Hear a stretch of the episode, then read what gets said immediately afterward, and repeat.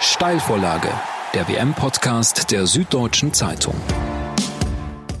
Ein Trend ist gestern zu Ende gegangen, nämlich der, dass England seine Elfmeterschießen verliert. Sie haben gestern im Elfmeterschießen gewonnen und es sind schon alle möglichen Witze dazu gemacht worden, deswegen wollen wir keinen weiteren hinzufügen. Wir wollen aber über Trends reden, nämlich darüber, welche Trends sich bei dieser WM zeigen. Es geht um die sogenannten Favoriten, den Ballbesitzfußball und das auch über die Leistung der Schiedsrichter. Damit herzlich willkommen zu einer neuen Folge von Steilvorlage, dem WM-Podcast der Süddeutschen Zeitung. Mein Name ist Christopher Geratz und heute spreche ich mit Martin Schneider, gestern noch im Stadion in Moskau. Er setzt den Trend fort, bei diesem Podcast anwesend zu sein. Herzlich willkommen. Hallo. Und bei mir im Studio Thomas Hummel. Er hat von zwei WMs schon berichtet und er setzt den Trend fort, dass wir immer neue Stimmen hier begrüßen. Herzlich willkommen. Hallo. So, dann lasst uns doch mal mit dem ersten Trend anfangen. Die Favoriten schwächeln, ich glaube, das kann man so sagen. Portugal gegen Uruguay raus, Spanien gegen Russland, Belgien und England sind sehr, sehr, sehr knapp weitergekommen und Deutschland ist meines Wissens nach auch schon raus. Martin, ist das alles Zufall oder steckt da ein Muster hinter? Ich glaube, so langsam kann man halt nicht mehr nur von Zufall reden, wenn halt äh, mit, mit Brasilien und Frankreich mehr oder weniger die letzten richtigen großen Favoriten halt noch da sind ähm, dann steckt da schon, schon ein System dahinter und schon irgendwie auch ein System dahinter, dass man als äh, Favorit offensichtlich, zumindest bei dieser WM, nicht die Mittel hat, um den vermeintlichen Außenseiter halt zu knacken. Du hast ja neulich auch schon einen Kommentar geschrieben, der überschrieben war mit der Zeile das Ende des Ballbesitzfußballs. Kannst du das ein bisschen ausführen? Ja, es ging, in dem Kommentar ging es halt wirklich speziell um das Spielsystem Ballbesitzfußball. Aber wenn man es jetzt halt auf die, die Frage zurückbricht, warum Favoriten ausscheiden, dann ähm, ist es eben so, dass der Favorit per Definition oder sehr oft halt häufiger den Ball hat als der Außenseiter, weil man von Favoriten erwartet, dass er das Spiel macht, dass er mit dem Ball Chancen kreiert. Und bei der WM ist es eben so, dass die Favoriten nicht stark genug sind, dieses Ballbesitz, diesen Ballbesitzfußball zu halten und zu verhindern, dass der Außenseiter zu Chancen kommt. Und das führt dann halt äh, ganz krass dazu, äh, beim, was man beim Spiel Spanien gegen Russland gesehen hat, dass der, der Außenseiter keine größeren Probleme hat, zumindest sein eigenes Tor zu verteidigen. Thomas, warum fällt das den Nationalteams so schwer? Also ich kann die These jetzt von dem Favoritensterben jetzt nicht hundertprozentig unterstützen, ehrlicherweise, denn die einzigen zwei Favoriten, die meines Wissens nach ausgeschieden sind, sind Deutschland und Spanien.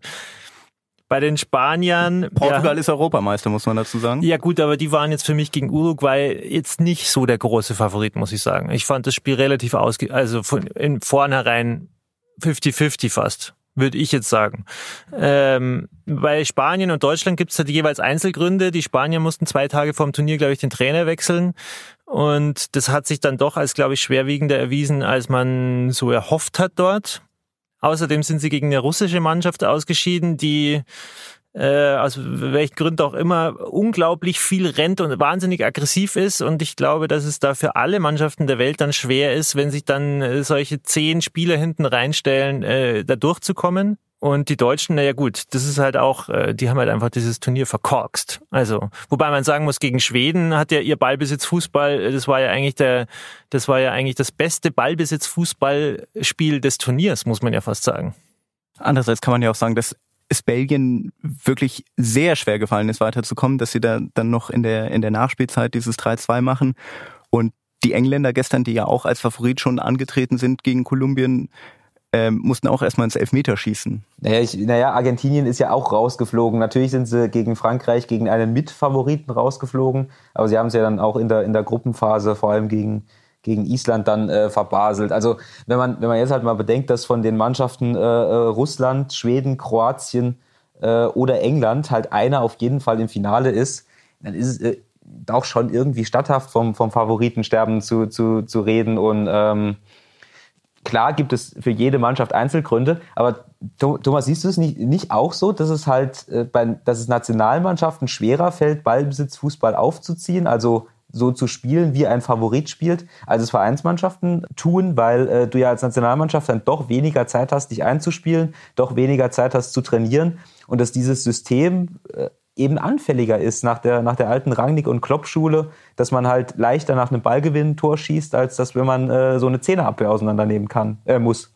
Ja, auf jeden Fall. Also gebe ich dir auf jeden Fall recht, äh, dass es schwieriger ist, vor allem für Nationalmannschaften, weil sie weniger Zeit zur Vorbereitung haben. Aber man sieht es ja auch in der Bundesliga. Ich meine, wie viele Vereine spielen äh, das Spiel gegen den Ball und dann auf Konter? Ich würde mal sagen 14 von 18. Das ist irgendwie gerade auch mm, ja die herrschende Mode. Ich denke, wenn du Ballbesitz Fußball spielst, dass du den Ball haben willst, dann hatte das erstmal auch nicht so richtig viel mit Offensivfußball zu tun, jetzt zumindest für mich nicht. Barcelona hat es immer gespielt, die hatten vorne den Lionel Messi, der halt dann die Tore macht. Auch Guardiola bei Bayern brauchte ja Ribéry und Robben oder Coman auf der Seite oder Lewandowski, die halt dann vorne auch die Tore machen. Ähm, insofern ist, ist es halt aus meiner Sicht, ich habe es auch oft bei den Taktikanalysen gesagt, die Deutschen hatten einfach keine Lösung für ganz vorne. Das hätte ja entweder zum Beispiel äh, Mario Gomez sein können, wo man dann sagt, der, der räumt in der Mitte dann mal ein, zwei weg und macht Kopfballtore oder auch wie bei der WM 2014 dann die Standards oder auch dann eben ein Leroy Sané, der dann eben auf der Seite zwei, äh, zwei Gegenspieler überläuft und, und so irgendwie Unruhe schafft. Bei den Spaniern hat man halt gemerkt, sie hatten keine Lösung dann ganz vorne. Dann hatten sie da den Ball und wussten nicht, was sie damit anfangen sollen. Aber ja, wie hätten sie es anders machen sollen? Hätten sie auf Konter spielen sollen? Genau, lass uns das mal so ein bisschen sortieren. Wir haben ja im Achtelfinale wirklich so ein, so ein kleines Muster zumindest gesehen, dass viele Mannschaften ausgeschieden sind, die häufiger am Ball waren erstmal. Also Argentinien hatte mehr Ballbesitz gegen Frankreich, ist ausgeschieden, Portugal gegen Uruguay. Auch äh, gestern zum Beispiel, als, als die Schweiz gegen Schweden ausgeschieden ist, da hatte die Schweiz 67 Prozent Ballbesitz. Und wir haben jetzt schon ein bisschen diskutiert über dieses Wort Ballbesitz, Fußball. Aber was genau meint man denn damit eigentlich? Weil Pep Guardiola würde ja wahrscheinlich sagen, das, was Spanien gegen Russland gezeigt hat, dieses Ball hin und her geschiebe, das war, das war kein Ballbesitzfußball, das war einfach falscher Ballbesitzfußball. Was, was meint ihr? Ja gut, äh, ja klar, das, äh, das Wort Ballbesitz, Fußball sagt ja im Prinzip einfach nur, dass ich eben als Mannschaft den Ball besitze und auch nicht, was ich halt äh, damit mache. Ähm, es geht halt darum, dass man eben durch, äh, durch Positionsspiel, durch Passfolgen äh, sich auf dem Feld in eine Position bringt, in der man in der Lage ist, die gegnerische Abwehr zu knacken ähm, lehrbuchmäßig eben die, die Situation, die man bei Spanien gegen Russland gesehen hat, dass die spanischen Spieler mit vielen Spielern in der gegnerischen Hälfte sind und zumindest in der Theorie dann versuchen, den Ball so schnell hin und her zu spielen, dass die russische Abwehr mit dem Laufen nicht hinterherkommt. Das hat in der Praxis halt null funktioniert. Und meine These ist eben, dass, äh, dass dieses System so anfällig geworden ist und dass die Gegenmittel dazu so offensichtlich sind, dass es äh, für Nationalmannschaften eben sehr schwierig ist, das System zu spielen. Also man muss sich das halt so vorstellen, jedes Mal, wenn, wenn ich den Ball habe als Mannschaft, dann gewinne ich erstmal gar nichts, weil außer den Ball. Ich stehe aber eben weit auf dem Spielfeld ver verstreut, also die Außenverteidiger stehen weit an Außenlinien, die Mittelfeldspieler sind aufgerückt. Ich habe, ich erziele keine Kompaktheit. Ich muss so weit verstreut stehen, damit ich eben Anspielstationen habe, damit ich den, damit ich die, die Abwehr ins Laufen kriege. Und sobald ich nur einen einzigen Fehler mache, sobald ein Pass nicht ankommt, sobald ich ein verunglücktes Dribbling habe, habe ich äh, eine, eine frei offene äh, eigene Hälfte, eine weite Wiese, wo der Gegner drüber laufen kann und ein Kontertor erzielen kann. So hat dann auch ironischerweise Belgien halt das entscheidende Tor gegen Japan geschossen, weil Japan beim Eckball so weit aufgerückt war. Und das ist halt so eine, so eine, so eine strategische, ein strategisches Ungleichgewicht, wo ich schon sehe, dass das bei dieser WM durchschlägt dass ich eben einen Vorteil habe als Mannschaft, wenn ich sagen kann, ich will dieses Spielgerät nicht haben. Erstmal. Ja, also ich möchte dazu noch hinzufügen, dass ja das ganze System beim FC Barcelona ja grundsätzlich auch darauf beruhte, dass sie vorne ganz extrem in dieses sogenannte Gegenpressing gegangen sind. Das heißt, wenn sie den Ball verloren haben, dann haben sie ja, dann sind die ja gerannt wie die Hasen. Es gab ja diese berühmte Fünf-Sekunden-Regel nach, der, nach einem Ballverlust, wonach alle hinter dem Ball hergehetzt sind und wenn sie ihn dann innerhalb der fünf Sekunden nicht bekommen haben, haben sie sich alle zurückgezogen. Und das ging natürlich bei den Deutschen fundamental ab, dass sie nach Ballverlust einfach diese Bälle gejagt haben. Und dann stehst du natürlich offen. Pep Guardiola hat ja auch in München oder ich weiß jetzt nicht, in, in, bei Manchester, der schiebt ja dann auch die Außenverteidiger nicht so weit raus, wie das die Deutschen gemacht haben, sondern die stehen ja dann, die ziehen ja zumindest einer von beiden immer auch in die Mitte als Mittelfeldspieler. Man hat ja damals bei Philipp Lahm, der hat ja immer Außenverteidiger und Mittelfeldspieler gleichzeitig gespielt, äh, um eben diese Absicherung gegen die Konter zu haben. Insofern gab es ja schon Mittel gegen diese Anfälligkeit, die halt nur nicht angewandt wurden. Äh, es, es, gibt, es gibt Mittel gegen diese Anfälligkeit, aber bei der WM ist halt auch äh, auffällig, dass du Thomas hat es schon, schon gesagt, dass du auch halt nach vorne dann keine Durchschlagskraft hast. Also du gehst dieses Risiko des gegnerischen Konters ein, du gewinnst aber dadurch halt wahnsinnig wenig. Also die, die Tore bei dieser WM, die quasi herausgespielt wurden, indem man wirklich eine, die zwei gegnerischen Abwehrketten auseinandergespielt hat, da kann ich mich spontan nicht so viele erinnern. Bei dieser WM dominieren Kontertore, es dominieren Standardtore, es dominieren Eigentore, aus welchen Gründen auch immer, und Elfmetertore. Äh, aber also dass bei dieser WM Tore erzielt werden, nachdem Fußball gespielt wird, das ist, äh, das ist Mangelware. Jetzt ähm, habe ich deine Argumentation ja so verstanden, dass du sagst, bei Clubteams ist es äh, ist Ballbesitz Fußball leichter möglich als bei Nationalteams, weil sie halt viel mehr Zeit haben zu trainieren. Ein gutes Beispiel wäre ja wahrscheinlich auch Manchester City, die in der Premier League Erster geworden sind. Der FC Bayern ist auch sehr häufig am Ball in der Bundesliga deutscher Meister geworden. Aber trotzdem kann man ja fragen, welchen Fußball spielen die anderen Mannschaften, beziehungsweise erfordert es nicht auch eine gewisse Zeit, gegen den Ball Fußball zu trainieren, Martin? Natürlich erfordert es eine gewisse Zeit. Es ist aber halt einfach einfacher. Also die, die äh, Grundannahme ist einfacher, weil ich halt immer aus einer geschlossenen äh, Formation heraus agiere, weil ich selbst keinen Fehler mache, weil ich halt immer mit meinen zehn Leuten im Zweifel vorm eigenen Tor stehe. Das heißt, ich kann gegen den Ball agieren, muss aber nicht Angst haben, dass jeder Fehler sofort mit einem Gegentor bestraft wird. Das heißt, von der Seite her ist diese äh, Formation halt psychologisch günstiger. Sie wird im Laufe des Spiels psychologisch ungünstiger, weil ich halt in der Formation mehr rennen muss. Also ich werde halt äh, im Laufe des Spiels einfach immer müder äh, dem Ball dann hinterher zu laufen. Das ist der Nachteil. Aber zunächst einmal ist das halt äh, psychologisch gesehen die bessere Grundlage. Ähm, du hast es ja eben auch schon leicht angedeutet, du hast über Standardsituationen und Konter gesprochen. Was äh, zeichnet denn wirklich die, die, die besten Teams dieses Turniers bislang aus? Also wenn man zum Beispiel an Frankreich denkt, die jetzt auch nicht die Gruppenphase ihres Lebens gespielt haben, aber die sich jetzt zum Beispiel gegen Argentinien durchgesetzt haben. Was macht äh, so eine Mannschaft besser als andere? Mal abgesehen ähm, von Mbappé. Ja, genau. Die Einschränkung darfst du nicht machen, wenn du die Frage stellst. Äh, in Frankreich äh, lebt halt, also dieses Spiel gegen Argentinien haben sie meiner Meinung nach hauptsächlich deswegen gewonnen, weil sie Kylian Mbappé haben, der eine Ausnahmeerscheinung ist und der dann halt in so einem, auch übrigens beim, beim ersten Elfmeter halt einen brutalen Konter fährt. Also der halt eine, eine Endgeschwindigkeit hat wie ein Gepard und dann ist der, wenn der dann kontern kann, ist er halt nicht aufzuhalten.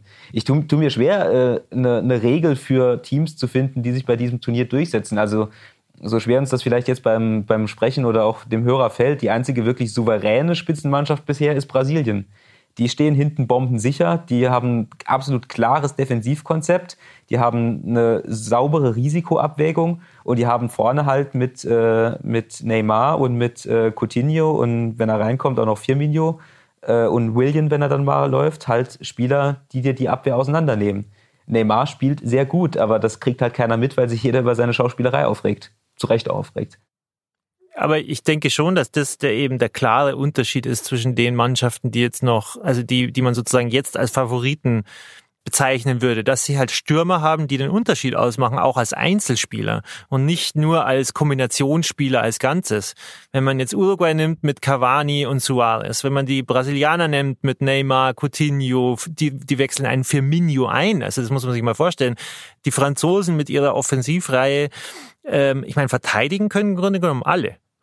Aber dann vorne halt die Tore zu schießen und diese Gefährlichkeit zu haben und auch Men äh, Spieler zu haben, die mal zwei ausspielen können, das haben halt nicht alle. Und, äh, und äh, da sehe ich eigentlich den großen Unterschied und auch, ja, und dann auch eben äh, den Unterschied dazu, dass man eben dann diese Abwehrreihen knacken kann. Äh, das stimmt. Belgien mit Lukaku und äh, England mit Kane kann man, kann man noch anführen. Ja, da frage ich mich aber, ob wir dann halt eher so ein bisschen vom Ergebnis weg argumentieren, weil ja zum Beispiel Portugal diesen Spieler mit Ronaldo auch gehabt hätte oder Argentinien zumindest in der Theorie mit, mit Lionel Messi. Ja, äh, klar, Ronaldo, aber da, da war er eben jetzt in Portugal alleine auf weiter Flur und äh, hat jetzt mal versucht, drei Leute auszuspielen und dann aufs Tor zu knallen und das, äh, das funktioniert halt dann nicht, wobei ich wie gesagt sage, dass die Uruguay, dass Uruguay halt auch eine gute Mannschaft hat. Also ich, für mich war das Spiel ausgeglichen und übrigens auch das Spiel Kolumbien gegen England wäre für mich eine 50-50 Sache gewesen, vor allem wenn James dabei gewesen wäre. Also ich halt, habe jetzt da England nicht als klaren Favoriten vorher gesehen. Nee, ich auch nicht. Ich äh, würde auch die These hier öffentlich vertreten, dass wenn James dabei gewesen wäre, dass Kolumbien sich dann durchgesetzt hätte. Aber ja.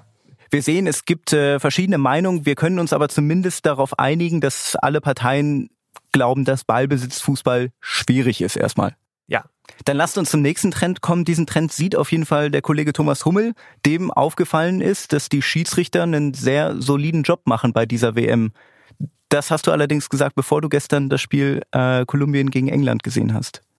Ja, ich ähm, bin ja auch nicht der Meinung, dass Herr Geiger besonders schlecht oder äh, besonders negativ aufgefallen wäre. Also mir ist jetzt auch keine totale Fehlentscheidung aufgefallen. Klar war äh, seine, konnte er sich nicht so richtig durchsetzen, aber das war teilweise zumindest, aber das war meiner Meinung nach auch Schuld der Spieler, die einfach äh, ja, in gewissem Sinne zu hart äh, protestiert haben und die Entscheidungen nicht annehmen wollten. Aber mir ist jetzt keine große Fehlentscheidung von Herrn Geiger erinnerlich. Also äh, ähm, auch der Kommentator beim ZDF hat ja diese, diesen klaren Elfmeter da anscheinend gesehen. An dem Engländer, für mich war es keiner. Insgesamt finde ich ähm, total überraschend, ehrlicherweise. A, die Schiedsrichter pfeifen meiner Ansicht nach alle gut. Also, ihr dürft mich gern äh, äh, widerlegen. Vielleicht, dass es ein, zwei. Rede erstmal zu Ende, dann frage ich Martin nach. Äh, äh, vielleicht gab es ein, zwei, die, äh, die nicht so gut gepfiffen haben. Der Videobeweis funktioniert meiner Ansicht nach viel besser als in der Bundesliga, was schon daran abzulesen ist, dass es nicht so viele Debatten darum gibt. Äh, auch hier gab es natürlich ein, zwei Dinge, die man immer wieder beanstanden kann. Der Fußball ist aber nun mal so, dass es ganz viele Situationen gibt, die einfach im Graubereich ablaufen, die 50-50 Entscheidungen sind. Und ähm, ich finde, sie haben es insgesamt sehr gut gemacht. Man hatte ja Horrorvorstellungen vorher mit, mit Videoschiedsrichter und Schiedsrichter auf dem Platz, die nicht die gleiche Sprache sprechen, die aus verschiedenen Kontinenten kommen. Ja, wie soll das funktionieren, wenn es in der Bundesliga schon nicht funktioniert? Ich finde, bis jetzt läuft eigentlich alles wunderbar. Man kann eigentlich jetzt nicht sagen, dass irgendwelche ganz groben Fehlentscheidungen das Turnier irgendwie beeinflusst hätten. Ja, und ich bin auch überrascht. Ich meine, man muss sich auch an, an Weltmeisterschaften, glaube ich, wie 98 in Frankreich erinnern, wo die Schiedsrichter massiv unter Beschuss waren, schon nach einigen Spielen. Ähm, dann gab es immer die Diskussionen, warum man keine Profi-Schiedsrichter hat, wieso man, äh, wieso man Afrikaner, also Leute oder oder Australier, wieso man Leute aus äh, Ligen zur WM schickt, die nicht äh, sozusagen den höchsten europäischen Ansprüchen genügen. Auch hier, ich sehe äh, Schiedsrichter aus dem Iran oder aus Senegal, die meiner Ansicht nach super pfeifen. Also ich kann eigentlich am Schiedsrichterwesen in dieser WM äh, fast nichts aussetzen. Okay, das waren jetzt äh, mehrere Punkte. Lass uns mal ganz kurz zumindest, Martin, bei dem allerersten bleiben. Beim Schiedsrichter gestern ähm, würdest du, du saßt ja im Stadion, hast das Spiel gesehen, würdest du Thomas These zustimmen, dass der Schiedsrichter eigentlich wenig dafür konnte, sondern dass die Mannschaften mehr dafür konnten? Dafür, dass ähm, das Spiel so, ähm, dass es, wie du geschrieben hast, fast eine Straßenschlacht wurde? Ich fand, er hätte, ich fand tatsächlich, er hätte früher eingreifen müssen. Also ich hatte äh, auf dem auf der Tribüne habe ich zu meinem äh, Nebenmann irgendwann gesagt, also wenn er jetzt jetzt nicht aufpasst, das in, dann entgleitet es ihm völlig, dann muss er zwei Platzverweise aussprechen, um hier noch die Autorität zu wahren. Ähm, ich fand, dass er zu spät eingegriffen hat. Also den, den Fehler würde ich ihm tatsächlich vorwerfen. Aber er hat dann insofern nochmal Glück gehabt, als dass Kolumbien dann auch selbst gecheckt hat, dass sie England besser mit fußballerischen Mitteln schlagen, versuchen zu schlagen, als mit, mit körperlicher Härte. Ähm, ich würde es aber auch gar nicht so, so hart an Marc Geiger jetzt aufhängen. Ich würde eigentlich allem, was Thomas sagt, zustimmen. Vor allem, dass ich auch halt einfach überrascht bin, dass es so ist. Weil ich auch ehrlich gesagt mit dem Videobeweis mit Schlimmerem gerechnet habe vielleicht die einzige Einschränkung, was auch der Videobeweis und auch die Schiedsrichter hier nicht in den Griff kriegen, ist die Handspielregel. Das liegt aber weder am Videobeweis noch an Schiedsrichtern, sondern es liegt an dieser Regel, die halt so formuliert ist, dass man sie in alle möglichen Richtungen drehen und auslegen kann und es einfach zuweilen nicht möglich ist, eine, einfach eine eindeutige Entscheidung zu treffen. Und ich glaube, dass, dass die sich halt hier einfach einen wahnsinnigen Gefallen getan haben, indem sie halt einfach vorher festgelegt haben, nach welcher Linie A gepfiffen wird und nach welcher Linie B der Videoschiedsrichter eingesetzt wird. Und daran wird sich halt konsequent gehalten. Und das war meiner Meinung nach zumindest auch der, der riese, riesen in der Bundesliga, dass es diese einheitliche Linie eigentlich nicht gab. Nun, nun gibt es ja trotzdem, ihr beiden seid euch einig, aber es gibt ja doch Kritik weiterhin am Videobeweis. Also es gab mehrere Beispiele beim Spiel Australien gegen Dänemark, gab es einen Elfmeter, als äh, dem Leipziger Yusuf Paulsen der Ball irgendwie an die Hand gesprungen ist, wofür äh, nicht so viel konnte. Es gab bei Deutschland gegen Schweden diese Notbremse von Jerome Boateng, äh, die, die keine rote Karte nach sich zog. Es gab den, den Ringkampf zwischen äh, oder wo Scher und Lichtsteiner, die beiden Schweizer, gegen Mitrovic beteiligt waren im Strafraum. Es gab Ronaldos Ellbogenschlag gegen Iran. Also es gab ja durchaus Entscheidungen, wo manche Kritiker sich gewünscht hätten, dass, dass die anders beurteilt würden. Ja, aber wenn, wenn ich da direkt reingrätschen kann, alle, alle Szenen, die du aufge, äh, aufgezählt hast, habe ich alle im Kopf. Und alle diese Szenen waren keine glasklaren Fehlentscheidungen.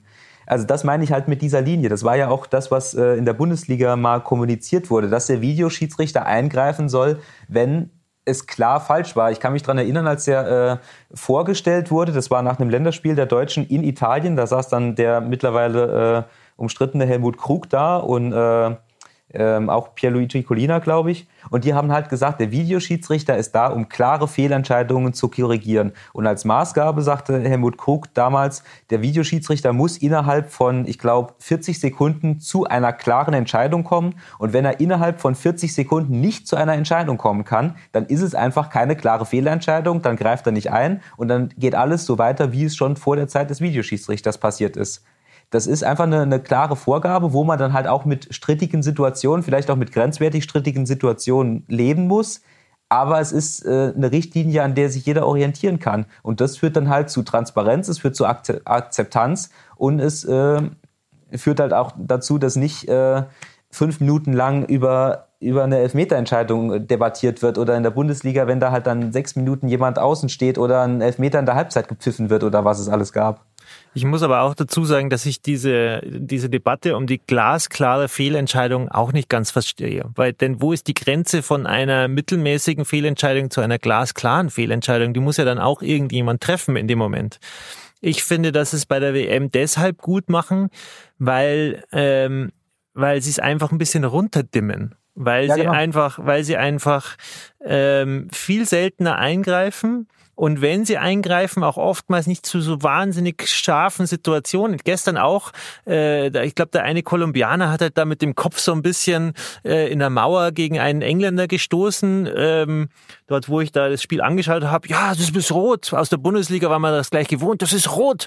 Und dann gab der Schiedsrichter gelb und ich habe mir gedacht, ja genau, das ist richtig. Gib doch einfach gelb, weil dann dann ist diese Entscheidung auch nicht so nicht so schwerwiegend für so ein Vergehen, wo man sich einfach streiten kann. Ist es ein Vergehen? Ist es ein schwerwiegendes Vergehen? Ist es ein mittelmäßiges Vergehen? Ich finde, sie machen es gut, auch im Sinne sozusagen des Spielflusses, auch die Ronaldo-Entscheidung. Ich meine, das war jetzt auch keine für mich keine total klare Tätlichkeit. Der, der ja, genau. Gegenspieler hat sich in den Weg gestellt, der Ronaldo wollte irgendwie drumrum äh, und, und, und dann gab es irgendwie einen Kontakt, wie man so sagt. Ja gut, ob jetzt der Kontakt schwer war oder nicht, kann man fast nie feststellen, weil die Spieler sich eh im Gras wälzen, als würden ihnen gerade, äh, als müsste man sie demnächst ins Krankenhaus schicken und dann manchmal aber auch kurz danach wieder aufstehen. Es ist auch unglaublich schwierig sozusagen festzustellen, wie schwerwiegend eigentlich so ein, so ein, so ein Delikt war. Ähm, und deswegen, ja, ich, ich glaube, man merkt, dass es in der Bundesliga so war, dass sie es einfach zu genau nehmen wollten. Man, man glaubt in Deutschland, man kann glasklare Entscheidungen treffen. Und im Fußball geht das einfach nicht, sondern es gibt immer Streitfälle.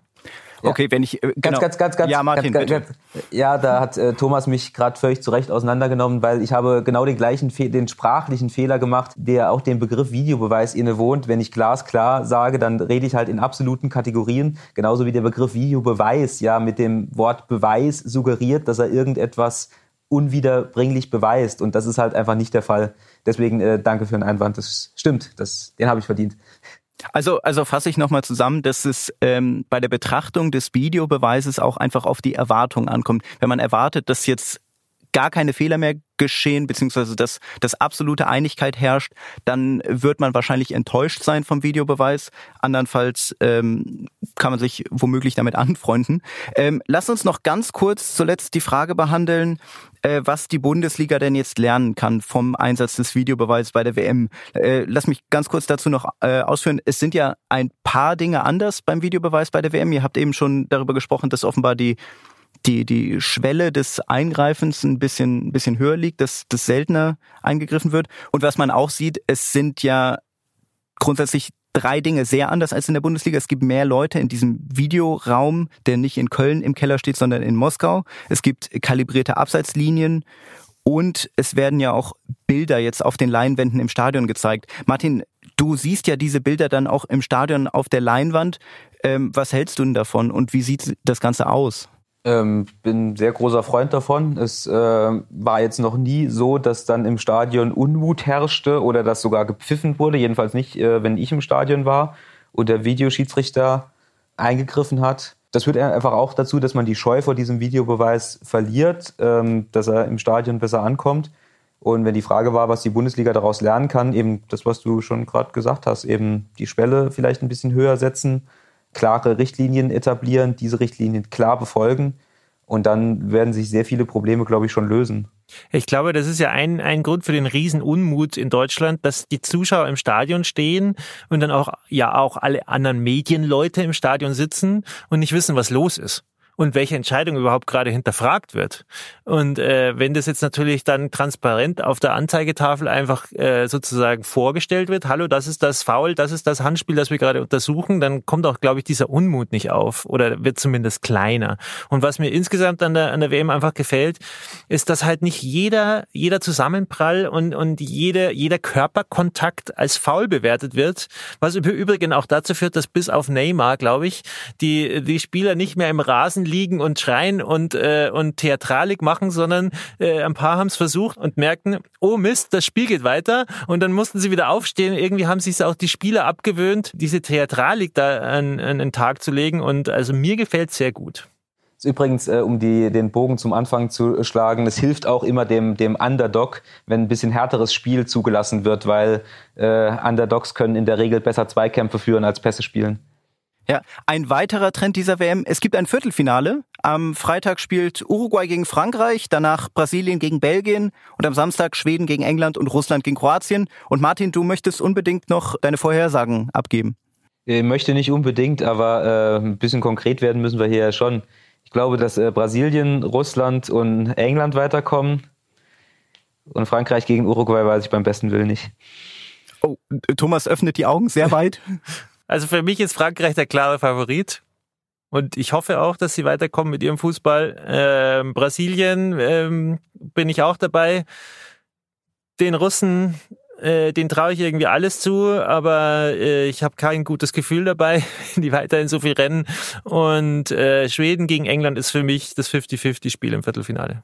Jetzt äh, muss ich wahrscheinlich auch noch was sagen. Äh, ich sage einfach was zu Uruguay, äh, weil mich das deren Art des Verteidigens wirklich beeindruckt hat. Ihr habt es eben gesagt, verteidigen können irgendwie alle, aber was Uruguay noch hat, ist äh, Suarez und Cavani, die irgendwie auch dem Verteidigen so helfen, weil Uruguays Verteidiger einfach den Ball nach vorne kloppen können, im guten Gewissen, dass sich der Suarez mit seinem Rücken irgendwie in den gegnerischen Verteidiger reinwirft und es schafft, diesen Ball anzunehmen, in den Ball hält, was einfach so viel, so viel Zeit und Entlastung verschafft. Also das fand ich wirklich ganz beeindruckend, das zu sehen. Ja, aber Cavani ist ja auch nicht fit. Deswegen wird es vermutlich Frankreich werden. Elfmeter, Griezmann, 82. So irgendwas. Gut, am äh, Freitagnachmittag können wir uns das dann anschauen, ob es so kommen wird. In der nächsten Folge von Steilvorlage reden wir jedenfalls über dieses WM-Viertelfinale. Ich danke euch beiden, Thomas, Martin, dass ihr hier wart, beziehungsweise in Moskau mit uns gesprochen habt. Bis zum nächsten Mal. Ciao. Ciao. Tschüss. Steilvorlage der WM-Podcast der Süddeutschen Zeitung.